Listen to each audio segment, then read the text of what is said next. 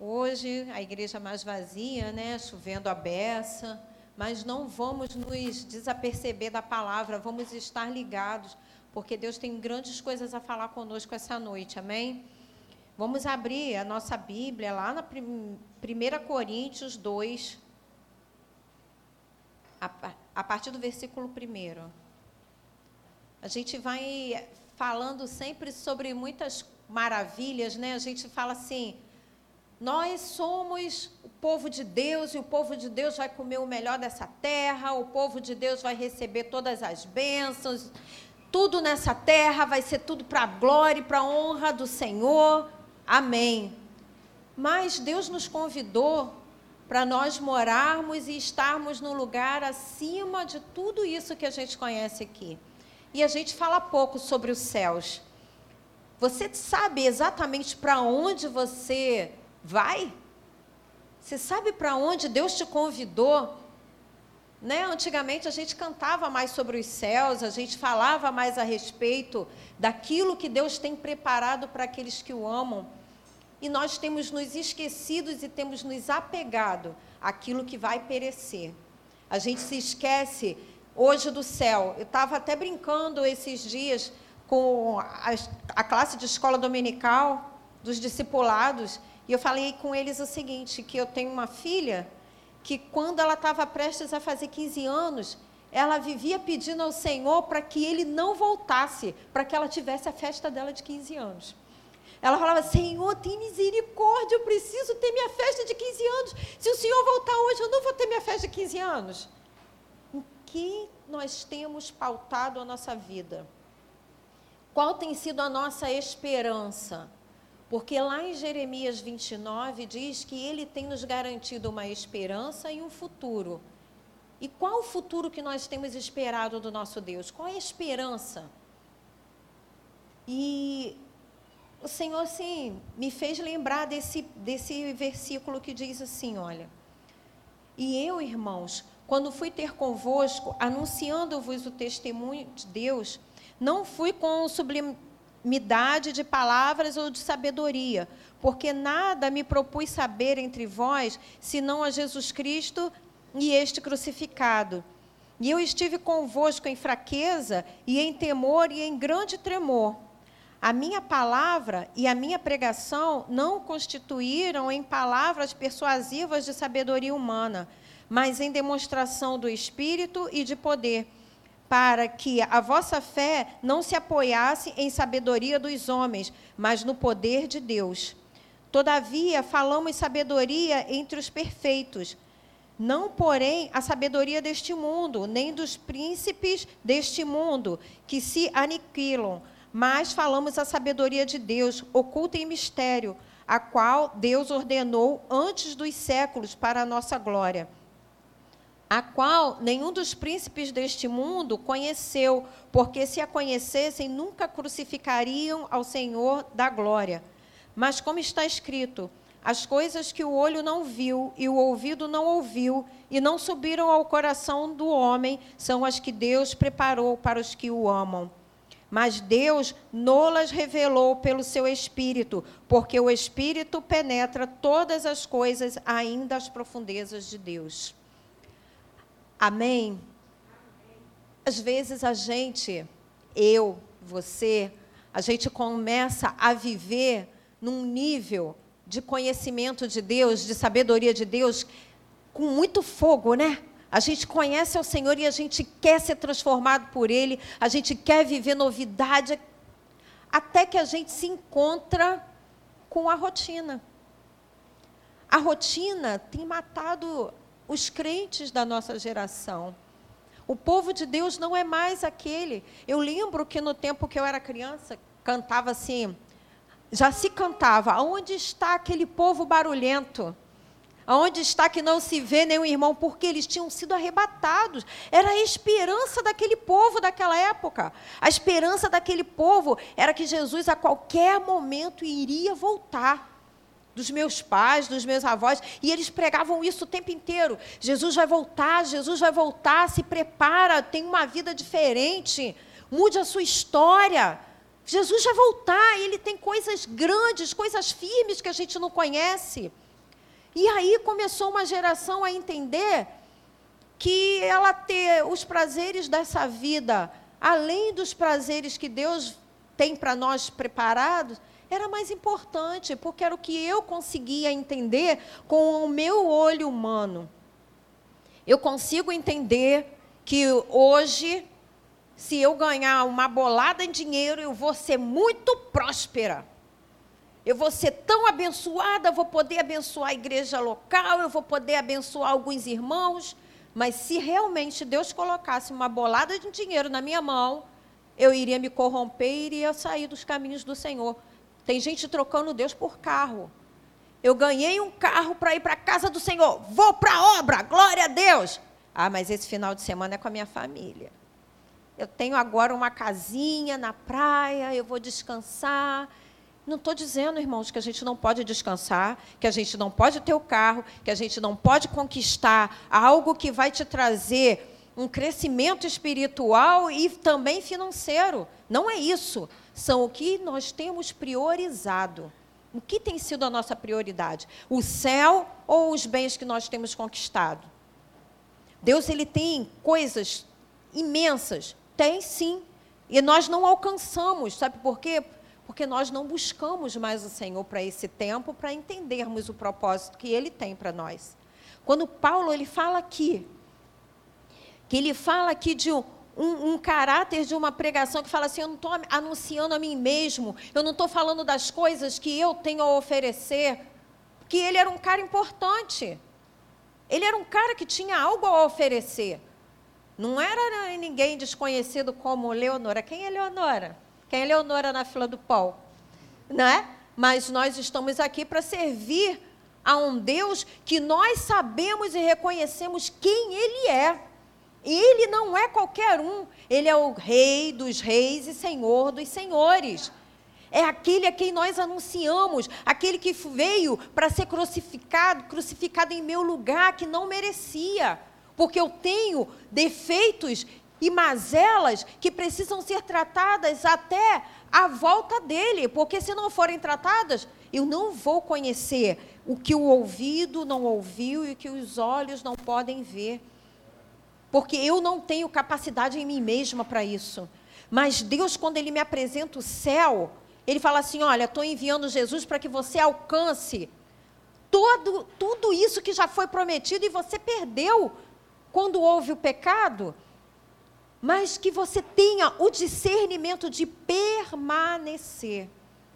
E hoje eu falo com pessoas aqui que desejam permanecer no Senhor, desejam ter essa esperança de ter um céu, porque céu hoje é utopia.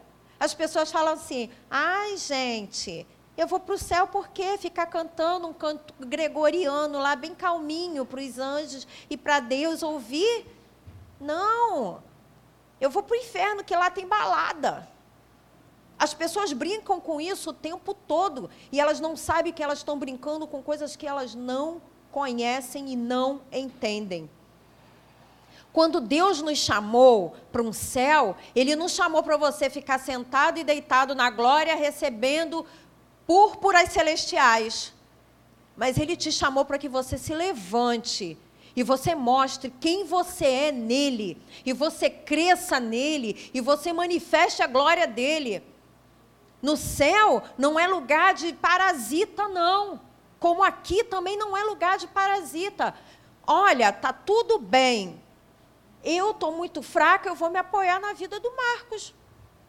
O Marcos está aqui, ele toca, ele canta, na vida do Jonathan, o Ministério de Louvor está aqui para a gente se apoiar. Deus não tem parasitas espirituais, ele tem filhos. E os filhos, eles precisam saber como herdar a sua herança. Vocês já viram como o filho de nobre vive? Filho de nobre vive como, gente? Sentado vendo televisão, videogame, indo para Disney, passeando muito. É assim que filho de nobre vive? Eu estava vendo a história da minha xará, vocês sabem, né? Sou princesa lá na Espanha. A princesa Leonora, sabe? Ela tem obrigações que eu nunca desejei ter na minha vida, apesar dela ser minha xará. Coisas que o pai e a mãe dela exigem para que ela venha a assumir o trono. Gente, nós fomos chamados a assumir um trono que não é desse mundo. Nós somos representantes de uma história que não é mundana, mas como a gente leu aqui, é algo sobrenatural, é algo espiritual, e a gente trata como algo comum, porque nós estamos acostumados a ver os milagres e a maravilha de Deus, e a gente se acostumou a receber. Quando o reino de Deus não é para que você fique sentado recebendo, tem coisas grandes para que a gente seja alcançado, mas existem grandes responsabilidades, né? Olha, vou usar até as palavras do Homem-Aranha, né? Com grandes poderes tem grandes responsabilidades. Se você quer grande poder daquilo que Deus tem te dado nas suas mãos, aprenda a segurar as suas responsabilidades.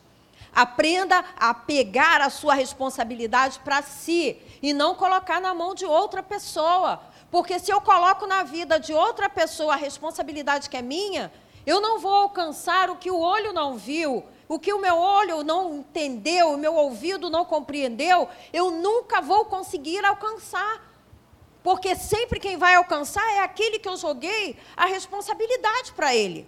Porque ele vai correr atrás, ele vai buscar, ele vai orar, ele vai mudar a vida e a história dele por causa da minha preguiça, por causa das minhas coisas, daquilo que Deus tem me chamado para ser.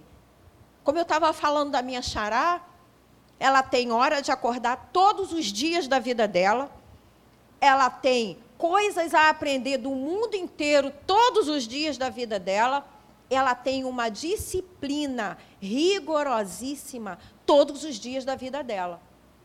E a gente, como servos de Deus, a gente não quer aceitar, às vezes, a disciplina do Pai. Quantas vezes a gente rejeita a disciplina? Deus quer tratar no nosso coração e a gente fala assim, agora não, Senhor. Poxa, Deus, está tudo tão bom assim do jeito que está. O Senhor me chamou, mas usa a vitória. O Senhor me chamou para receber as bênçãos, vitória fica com trabalho, olha só que legal. Mas aquele que não se levanta e não faz aquilo que o Senhor tem te chamado, você não pode receber um prêmio, porque você não fez o que você tinha que fazer. Não tem como. Minha mãe nunca me premiou, porque eu repeti de ano, apesar de eu nunca ter repetido. Mas eu nunca fui premiada por ter feito algo de ruim. Pelo contrário, há castigo, mas esse castigo que a gente está falando, ele nos traz a paz, é um castigo que vai trazer vida eterna, que vai trazer os céus. A gente fala muito de céu, e a gente fala assim, ai, que coisa linda, o que o olho não viu, e a gente fala assim, o que o olho não viu, já vi pregação assim, o que o olho não viu, o ouvido não ouviu, o que Deus tem preparado para mim, eu vou viver por cima, porque eu não sou cauda, eu sou cabeça. Mas Jesus vem e fala assim para mim, ué, mas eu fui testado em todas as coisas, e eu venci o mundo. Para você vencer alguma coisa, é porque você teve que ter provações. Se o meu mestre teve provação, eu não vou ter? Eu sou melhor do que ele? Eu encontrei melhor sentido do que ele? Deus resolveu castigar seu único filho para que eu vivesse as delícias do mundo sem passar por nenhuma provação? É meio estranho, né? Porque Jesus, ele veio, ele se esvaziou de uma soberania que ele tinha para que ele pudesse me alcançar. E quando ele alcançou o nível que eu estava, ele ainda se esvaziou e morreu numa cruz, para que eu tivesse vida em seu nome. E aí eu, no nome dele, eu quero só usufruir das coisas boas.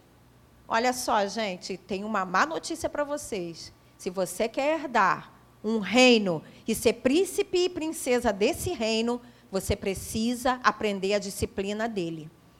Você precisa caminhar com seu pai, você precisa entender quais são os propósitos que o seu pai tem para você. Porque é muito lindo a gente abrir lá em Apocalipse, que a gente vai abrir agora, Apocalipse 21, não, Apocalipse 19. E a gente lê assim, olha, lá no versículo 13, falando a respeito de Jesus. E estava vestido de uma veste salpicada de sangue, e o nome pelo qual se chama é a palavra de Deus. Aí a gente lê isso e fala assim, nossa, olha o que Jesus fez por mim. Olha que lindo, venceu tudo por amor. Mas agora, já que Ele me amou tanto, Ele me amou de tal maneira, Ele se doou, eu não preciso mais fazer nada.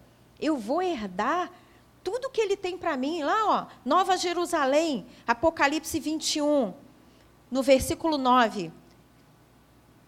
Diz assim, e veio um dos sete anjos que tinham as sete taças cheias das últimas sete pragas, e falou comigo e disse, vem, mostrar-te-ei a esposa, a mulher do Cordeiro. Vem, eu vou te mostrar a esposa. Nós somos o quê, gente? A igreja é o quê, gente? A esposa. E como você tem se mostrado para que o próprio noivo venha se exibir com você? No dia do casamento, a noiva fica toda linda, né? A gente parece até que não somos nem nós. Né? A maquiagem, o penteado, tudo maravilhoso, glamuroso, lindo, lindo. A noiva fica escondida? A noiva fica escondida, gente, no dia do casamento? Ela se mostra, não é isso? O noivo faz questão de fazer o quê? Andar com ela pela mão para mostrar, olha só, o prêmio que eu estou recebendo nesse dia, a minha amada noiva pura, linda, maravilhosa, toda adornada. A noiva pode ter lama no vestido? Pode estar molhada? Pode estar rasgada? Mas a noiva tem que estar como, gente? Adornada e maravilhosa. Todo mundo, quando o noivo entra, todo mundo fica... Os parentes do noivo, né, tadinhos? Os amigos do noivo. Assim, ai, felicidade para ele, que lindo, ele está entrando. Mas o pessoal, a maioria, faz o quê, gente? Espera quem? A noiva. Gente, vocês já imaginaram, você e eu, nós estamos sendo adornadas por um casamento celestial, onde o que nós vamos receber... Não é a casa no Colubandê, não, gente. Não é em qualquer lugar, não, gente. Não é a viagem ali para Dubai, aquele ourinho que tem em Dubai. Eu vou andar em ruas de ouro, gente. Eu vou andar em lugares aonde a traça não pode corroer, aonde ninguém vai mais poder roubar a minha coroa. Aonde eu vou ser transformada, e diz a palavra de Deus que é um lugar tão lindíssimo que a gente não tem ideia. Ele fala de várias pedras preciosas para tentar fazer com que a nossa pequena mente entenda como é grande esse lugar, como é maravilhoso. Lá no versículo 19 de Apocalipse 21, diz que os fundamentos do muro da cidade estavam adornados de toda pedra preciosa. O primeiro fundamento era jaspe, o segundo era safira, o terceiro calcedônia, o quarto esmeralda, e assim vai falando de várias pedras. No versículo 21 diz assim, e as 12 portas eram 12 pérolas. Gente, a cidade, a praça da cidade era de ouro puro, como vidro transparente. Você sabe o que isso aqui está dizendo? São pedras tratadas, são preciosidades tratadas. Nós precisamos ser pedras preciosas tratadas. A pérola, ela não nasce do nada, se não se escava lá. Não, é da dor da ostra. É da dor que a gente vai tirar força e vai brilhar para a glória de Deus, para iluminar e enfeitar e ser adorno, para que o noivo tenha assim, ó, o prazer de segurar a nossa mão e dizer assim, essa é minha noiva, comprada por bom preço. Porque o ouro que a gente vai pisar não é qualquer ouro sujo, que ninguém consegue entender o valor. É ouro lapidado como espelho. E não é para qualquer pessoa, porque eu não posso pisar num lugar tão excelente se eu estiver de qualquer maneira. Então eu preciso alcançar aquilo que o meu olho não entende, e não vê, e não consegue discernir, aquilo que o meu ouvido não consegue entender. Coisas grandes e firmes, coisas que vão me trazer um futuro e vão me trazer uma esperança. E qual tem sido a nossa esperança, gente? Qual tem sido a sua esperança? Eu lembro de um pedacinho de um hino da harpa que dizia assim: nossa esperança é sua vinda, o Rei dos Reis vem nos buscar, nós aguardamos Jesus ainda, até a luz da manhã raia. Você tem aguardado? A sua esperança tem sido uma esperança viva? Porque a gente pode ter esperança em muitas coisas. Deus tem sonhos para esta terra, para realizar na vida de cada um de nós. Deus tem estudos, emprego, Deus tem casa, tem tudo de material que você possa imaginar. Mas a nossa esperança não está baseada nisso. A nossa esperança é a vinda do Senhor. A nossa esperança é nós morarmos em lugares celestiais e sermos acompanhados pelo Cordeiro. Porque noiva, em dia de casamento e depois de casamento, ela é acompanhada pelo seu noivo. Vocês já viram noiva largada? É muito triste, não é? Noiva que se adorna toda e quando ela chega no altar, o noivo mete o pé. Ela não teve mais esperança, ela fica atordoada, envergonhada, ela fica paralisada, porque cadê o motivo por qual ela se adornou, ela se preparou, ela esperou? Era aquele dia ter um encontro com o seu noivo. Mas o noivo resolveu não querer mais. Então, será que na hora que a gente chegar perto do nosso noivo, toda felizinha, ele vai falar assim: não vos conheço? E o noivo não nos querer mais, porque nós não estamos preparados para assumir o nosso papel de noiva? Será que os pré-requisitos de nobreza não nos alcançaram para que a gente consiga ter um matrimônio celestial? Nesta noite, gente, vamos entender que no céu, ele é um lugar onde nós estamos sendo preparados para viver uma eternidade. E a gente pensa que viver aqui, o máximo que se consegue viver aqui é 100 e pouquinhos anos, né? Para os muito resistentes. Não? Mas a maioria vive até uns 70, 80 anos. E a gente diz como se isso fosse muito precioso. Eu tenho que viver a minha vida. Eu não posso desperdiçar, eu não posso perder meu tempo. Cuidado, que a gente pode estar jogando fora e perdendo o nosso tempo em coisas pequenas e vãs, quando Deus tem uma eternidade inteira para que você viva uma plenitude que você nem conhece. Deus tem plenitude para a gente. Deus tem mover para a gente. E Ele nunca disse assim: olha, nesse mundo vocês não vão ter nada. Vocês vão ter aflição, sim, mas eu venci. E quando Ele promete as bênçãos, Ele não promete qualquer bênção. Ele prometeu a Abraão uma multidão de nação. Ele prometeu a Abraão um sonho que para Abraão era impossível. De uma família estéril, de uma esposa estéril, ele tem uma multidão de nação. E ele teve nessa terra. Nessa terra. Deus, ele não está dizendo assim: nessa terra vocês vão ser pobres, cego, miserável e nu. Não é isso. Mas ele diz assim: olha, cuidado com o que você prioriza nessa terra. Prioriza o Senhor. Prioriza o Deus que tem te trazido salvação e que... Quando a gente busca o reino dele, todas as outras coisas, elas vêm sendo acrescentadas. Nada ele fica nos devendo.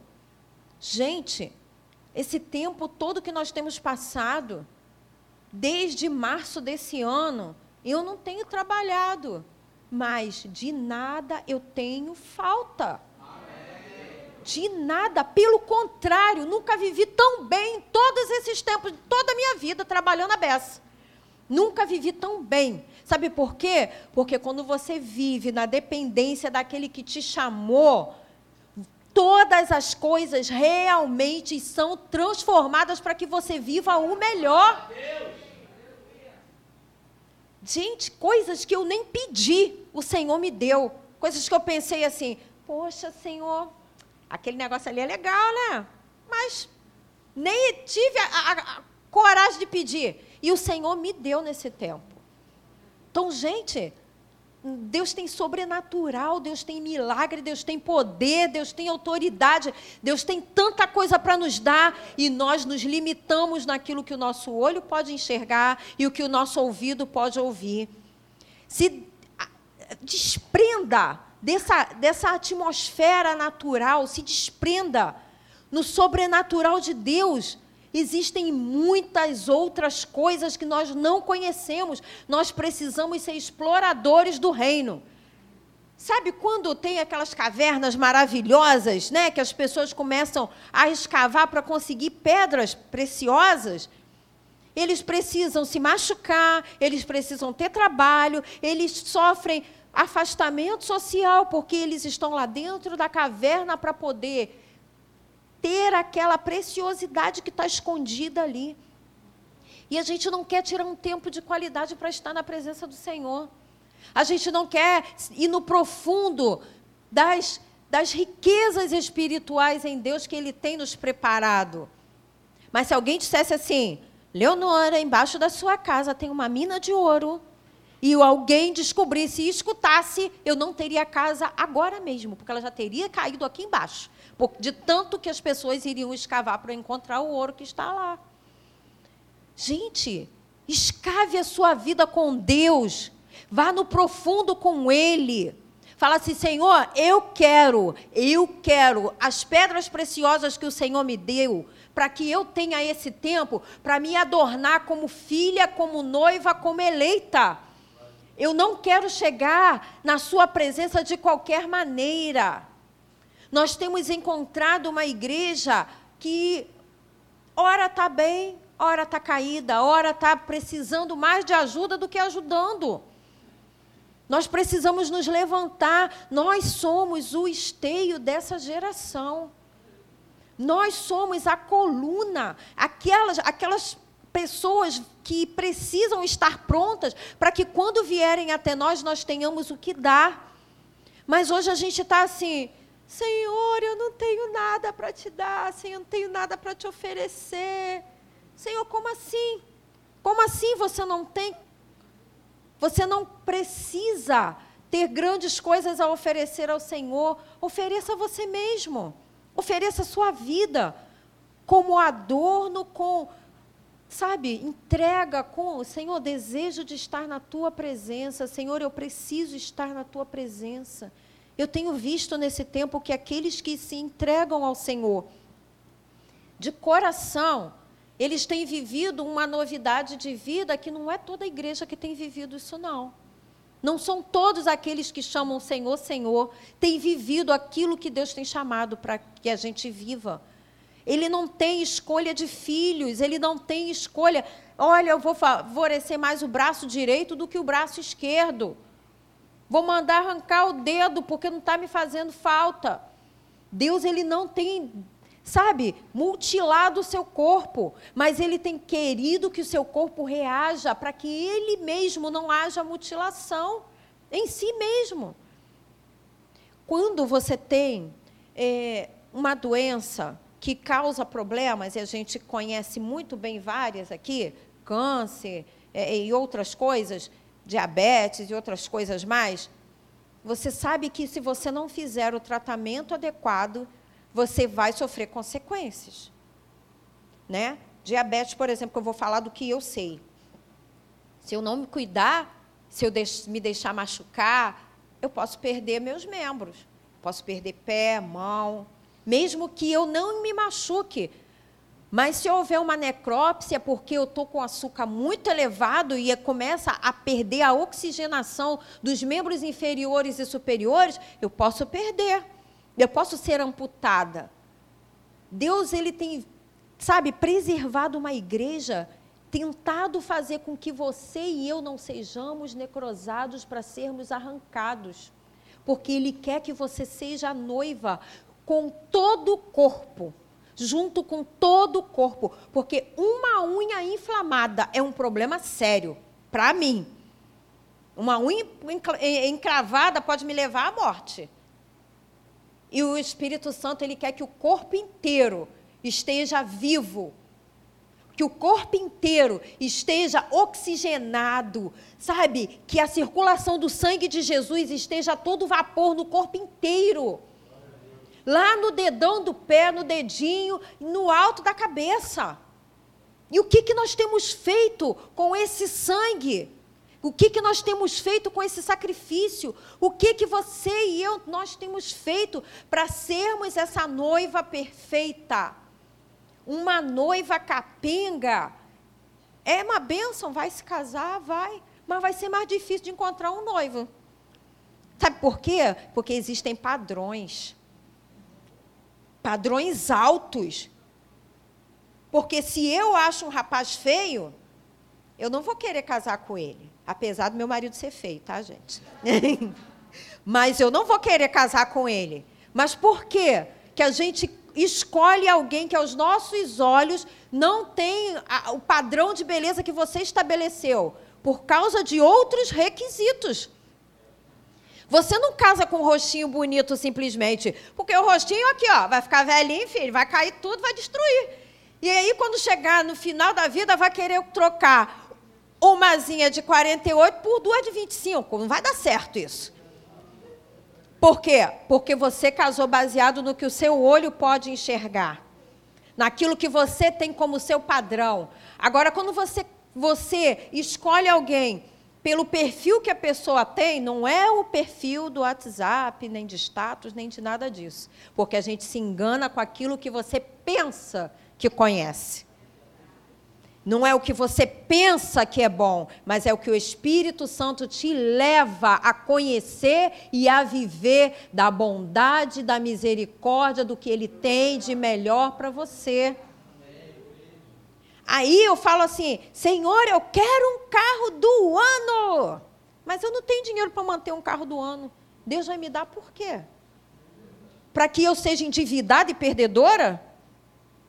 Deus só vai me dar coisas que vai me fazer ser elevada naquilo que Ele tem me dado. Deus não dá maldição para ninguém. Agora, se você não estiver buscando, se você não estiver se apercebendo do que está acontecendo, vai comer gato pensando que é lebre. Em todas as bênçãos que Deus te dá, sabe? Satanás tenta roubar a tua bênção, te trazendo coisas que ao nosso olho é melhor. E, na verdade, você que está vendo que é melhor, não é Deus quem está trazendo para você. Pega aquilo que Deus tem te dado. Siga os sinais do Espírito Santo em nome de Jesus. Porque ele fala com quem quer ouvir. Fala assim, Espírito Santo, essa noite, tira toda a confusão dos meus ouvidos e dos meus olhos, toda a trava que está no meu olho, porque eu tenho mania de olhar para a trava que está no olho do meu irmão. Mas a Bíblia me fala que eu tenho que olhar aquilo que está tampando a minha visão, aquilo que está impedindo que a minha audição seja, sabe, aguçada. Aguce hoje os seus sentidos, porque até pelo cheiro, a Bíblia fala assim, ó, ao cheiro das águas brotará aquela árvore que está morta e caída lá. Lá em Jó fala sobre isso. Se ao cheiro ela vai brotar porque ela vai conhecer o caminho das águas, como assim eu, como filha de Deus, ao cheiro das águas do Espírito Santo, estou morrendo nas águas de Satanás? Estou bebendo de águas que estão envelhecidas, que estão com lodo, que estão sujas. porque eu não tenho priorizado ir um pouco além para conhecer as águas do Espírito Santo. Aí é muito lindo a gente falar assim, Espírito Santo, eu quero beber das tuas águas, das tuas fontes, mergulhar nos teus rios, mas esse rio aqui está mais perto, ele está parecendo tão bonitinho, vou mergulhar nesse aqui mesmo. E ele já está até com cheiro ruim. Mas a aparência parece cristalino. Mas quando você mergulha, o lodo te segura. E você, ao invés de se limpar, você se suja ainda mais. E como que você suja, vai andar em ruas de ouro fino, toda lapidada, toda chique? Não vai. Beba da verdadeira fonte. Sabe? Preste atenção aos sinais de Deus. Se eu tenho caminhado por caminhos que o Espírito Santo não tem preparado para mim, ele é o primeiro a me falar, para, volta, porque esse não é o caminho da minha noiva. Esse não é o lugar em que eu estou esperando que minha noiva esteja. Esse não é o tratamento que eu tenho para minha noiva. Como eu disse a vocês, quando eu estava numa fase muito ruim da vida, que eu falei com o Senhor, Senhor, quero tratamento, pensei que eu fosse uma das suas queridinhas, queria um tratamento diferenciado. Ele disse para mim, através de uma palavra no rádio, para os meus queridinhos eu tenho tratamento especial. Está passando por dificuldade, por luta, por tribulação, está difícil o tempo, Deus tem o melhor para você. E o melhor para você é viver uma vida num caminho estreito, onde se você cair, você não vai se prostrar, do que se você estiver num caminho largo que você pode cair e ficar na beira do caminho e não vai ter ninguém para te levantar. Porque Jesus é o próprio caminho. Ele é a própria verdade, ele é a própria vida. Se eu caio nele, eu tenho esperança e retorno de estar de pé. Mas se eu caio num lugar onde eu não tenho auxílio, não tenho ninguém, onde o noivo não está perto, eu vou morrer. Porque ninguém vai querer me levantar. Nada vai querer me levantar. Porque só quem nos levanta e nos mantém no caminho é o próprio Cristo. Por isso ele disse, eu sou o caminho. Me segue, anda em mim, anda por mim. Faz a minha obra no caminho.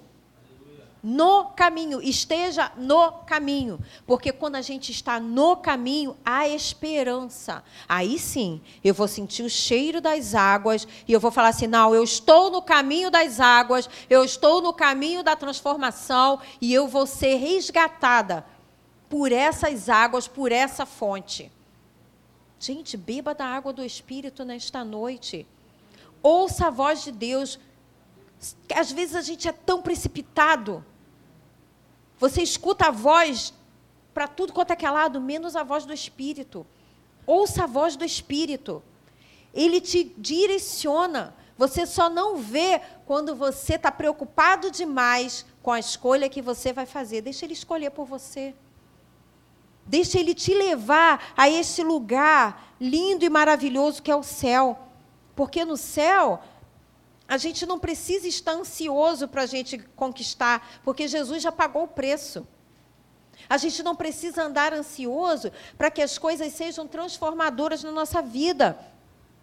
Porque lá é lugar de alegria, é lugar de adoração a Deus. E a gente tem estado aqui no mundo aprendendo a adorar.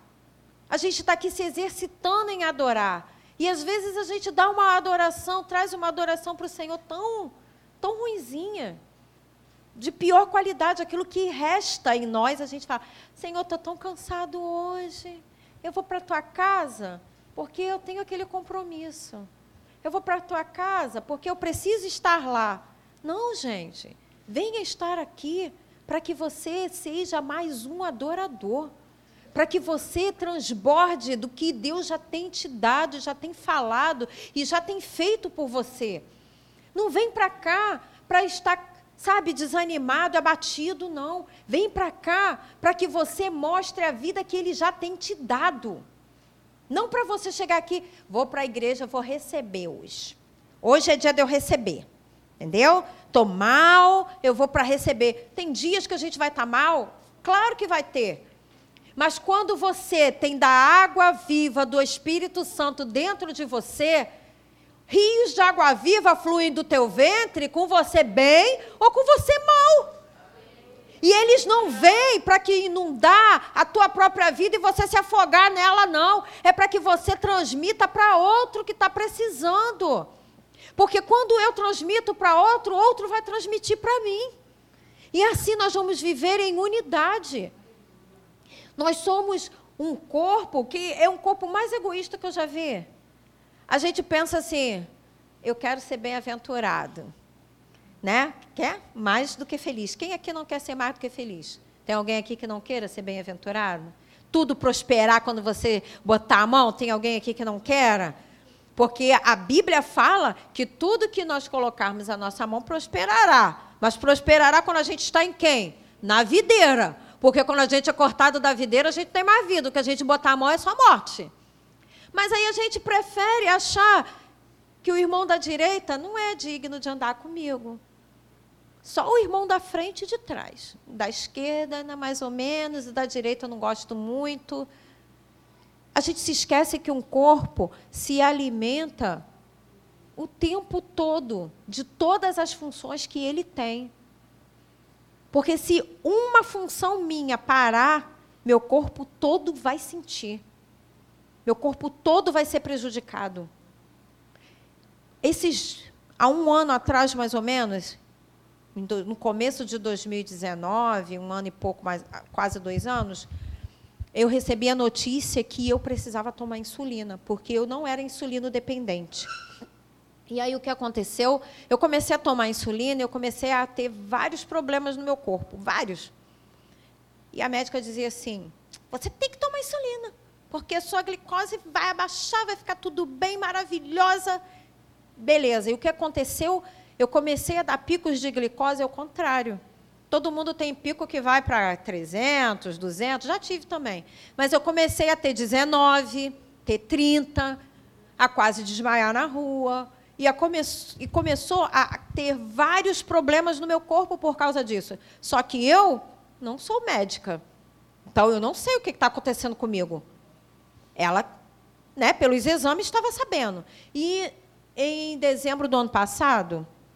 Como teve em setembro desse ano, teve oração o mês todo, né, de jejum, em dezembro do ano passado. E um dia, no segundo dia de oração, eu acordei para vir, porque era 6h que tinha a oração, e depois eu ia para o trabalho.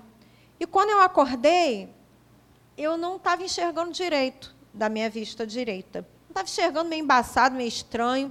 E eu vim para a oração, falei, Senhor, coisa estranha, esquisita, parece que tem uma película, alguma coisa assim. E eu falei com uma irmã aqui da igreja que estava acontecendo isso. Ela virou para mim e falou assim, corre que você está ficando cega. Porque na minha família as pessoas são diabéticas e isso é o primeiro sinal. Eu falei assim, como assim? Até ontem eu estava enxergando? Como é que hoje eu estou ficando cega? Coisa estranha é essa. E eu Fui num hospital e o médico falou para mim assim, sua vista está sangrando muito, tem muitos machucados na sua vista.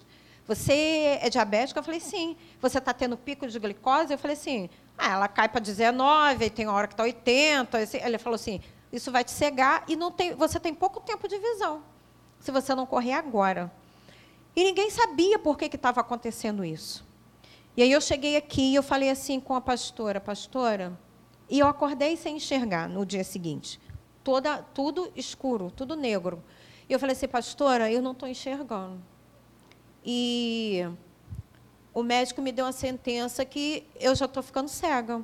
E ela falou assim, não, vamos nos levantar agora e vamos orar. Gente, noiva é para essas coisas. E quando o povo de Deus que estava aqui naquele dia começou a clamar e a orar, a vista foi se esclarecendo. Fontes de luz foram entrando, como se entra na escuridão, assim, luzes dentro da minha visão. E eu fui para o trabalho, e quando chegou mais ou menos, eu saí daqui umas 7h, quando chegou 9h, eu percebi que eu estava enxergando. Porque no calor do serviço, da correria, que onde eu trabalho é muita correria, eu não tinha me atentado que a visão tinha voltado. E passou, né, mais quase um ano, porque nós já estamos em novembro. E quando chegou esse mês, eu falei assim, Senhor, eu não sei o que fazer mais, porque tinha outros órgãos sendo afetados. E eu liguei para uma clínica dessas aí, com um planozinho safado que eu tenho, e falei assim, Senhor, agora eu não sei nem que médica que eu vou procurar, porque eu não conheço ninguém. E o Senhor me deu uma médica. E eu cheguei lá, olhei para a cara dela muito novinha, muito simpática, e falei assim, lascou. Essa médica é criança, gente. Meu Deus, agora sim eu estou... E quando aquela mulher olhou para mim, gente, eu vi a mão de Deus na vida daquela mulher. Aleluia. A mulher me examinou de uma forma que eu nunca havia sido examinada em toda a minha vida, em toda a minha história. E ela descobriu que eu nunca poderia ter tomado insulina na minha vida. Ela falou assim, você poderia ter morrido, porque você tem um caso raro de diabetes, você não é nem tipo 1, nem tipo 2. Você é um tipo que está ainda em estudo. Você nunca poderia tomar insulina. A insulina está te matando. Os meus rins estavam afetados já. Ela falou assim, e eu vou te dizer um negócio, a sua vista era para você ter perdido. Eu contei todo o histórico de tudo que tinha acontecido com ela, comigo. E ela começou a me examinar, e eu vou dizer para vocês, tem um mês que eu tratei com essa mulher. Em um mês que ela trocou toda a medicação, toda a minha vida mudou. Toda a minha vida mudou. Todo o meu corpo voltou a funcionar. Quem aqui anda mais comigo sabia o quanto eu andava inchada. Tinha dias que eu vinha para a igreja arrastando os pés, porque eu não conseguia nem ficar em pé de tão inchada que eu estava. Toda a inchação saiu para a glória de Deus. A circulação... Eles têm um nome bonitinho para dizer, neuropatia diabética. Já tinha tomado as minhas pernas e ainda subo aqui com muitas dores, mas eu não estava mais conseguindo subir para a minha casa. Eu saía de casa, eu ficava sentada no meio do caminho. Gente, eu fui um dia desses no Ceasa. No Ceasa, a gente vai andando e volta, porque é pertinho. Eu demorei 2 horas para voltar para casa, de lá até aqui. Quando eu cheguei aqui, parecia que eu estava já desmaiada. Eu cheguei quase carregada por quem estava comigo. Sabe o que é isso? Deus, Ele promove coisas na sua vida, levanta pessoas, levanta situações para te abençoar. Quando você não presta atenção, como eu não estava prestando atenção no que estava me fazendo mal, sabe, você vai levado à morte. São situações que vão te empurrando e falam assim... Vai, está tudo bem, vai. Mas a última palavra, ela vem do Senhor. Aleluia! Eu posso testemunhar hoje aqui para vocês e amanhã eu não acordar com vida. Mas eu tenho certeza que foi o Senhor que disse assim, agora chegou a hora de você ir. Não estou indo porque uma circunstância está me matando, mas não era o propósito do Senhor. Deus tem propósito para tudo. Se hoje... a coisa não está andando do jeito que você sonhou, do jeito que você quer. Ah, eu estou desempregado. Ah, eu estou me sentindo mal, eu estou nessa situação, eu estou naquela outra. Deus, Ele tem um basta na tua vida quando você se atenta aos sinais. Observe os sinais. Deus, Ele não quer carregar uma noiva que seja alienada. Uma noiva, eu estou tão deslumbrada, estou linda para o casamento. Mas que você não saiba quais são as suas funções de noiva. Tem gente que casa e não sabe o que vai fazer dentro de um casamento. Aí o casamento não dura nem um mês. Sabe por quê? Porque você não sabe qual é o seu posicionamento.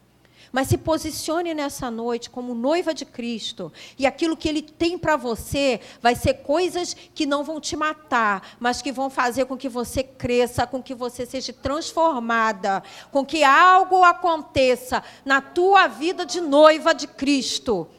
Você não nasceu para simplesmente vestir um vestido bonito, passar uma maquiagem e fazer um penteado. Mas você nasceu para quando os filhos vierem, você saber como educá-los. Você nasceu para você saber cuidar do seu noivo. Você nasceu para ser aquela que vai preparar o caminho para que tudo aconteça. Papel de esposa não é papel daquela dondoca que senta com as unhas prontas no sofá e fala, cadê minha água quente do meu chá ou do meu cafezinho? Mas é aquela que se levanta, como diz lá em Provérbios 31, e sai para comprar, sai para vender, sai para arrumar a casa, e todos os que a conhecem dizem assim, ela é bem-aventurada. Seja bem-aventurado nessa noite, em nome de Jesus, porque é essa bem-aventurada que Cristo vem buscar. Uma noiva que se levanta de madrugada e trabalha e faz o que tem que fazer para que ela herde as coisas que ela precisa herdar. O noivo não vai te dar uma herança porque você tem um nome. Não pense que você vai usar o nome de Cristo, porque ele não se deixa escarnecer, nem ser usado por ninguém. Mas o nome dele é para assegurar que você tem uma família, você tem uma linhagem real, você não é qualquer uma, você é alguém que o reino de Deus está pronto para servir. Mas quando você se põe no seu lugar, se posicione nessa noite, porque o noivo vem, e ele não vem buscar qualquer noiva, ele vem buscar a noiva que está preparada. Né? Antigamente, no tempo da minha avó, as noivas tinham que ter curso de costura, de não sei o quê, saber arrumar, saber receber, saber não sei o quê, saber uma linha de coisas, que hoje muitas noivas não sabem nem botar água no fogo, porque tem curso para cozinhar ovo na internet. Gente, pelo amor de Deus, curso para fazer ovo cozido, só Jesus. Sabe por quê? Porque você não se preparou para um momento tão importante, para uma responsabilidade. Se prepare nessa noite, porque o melhor de Deus ainda está por vir. Amém.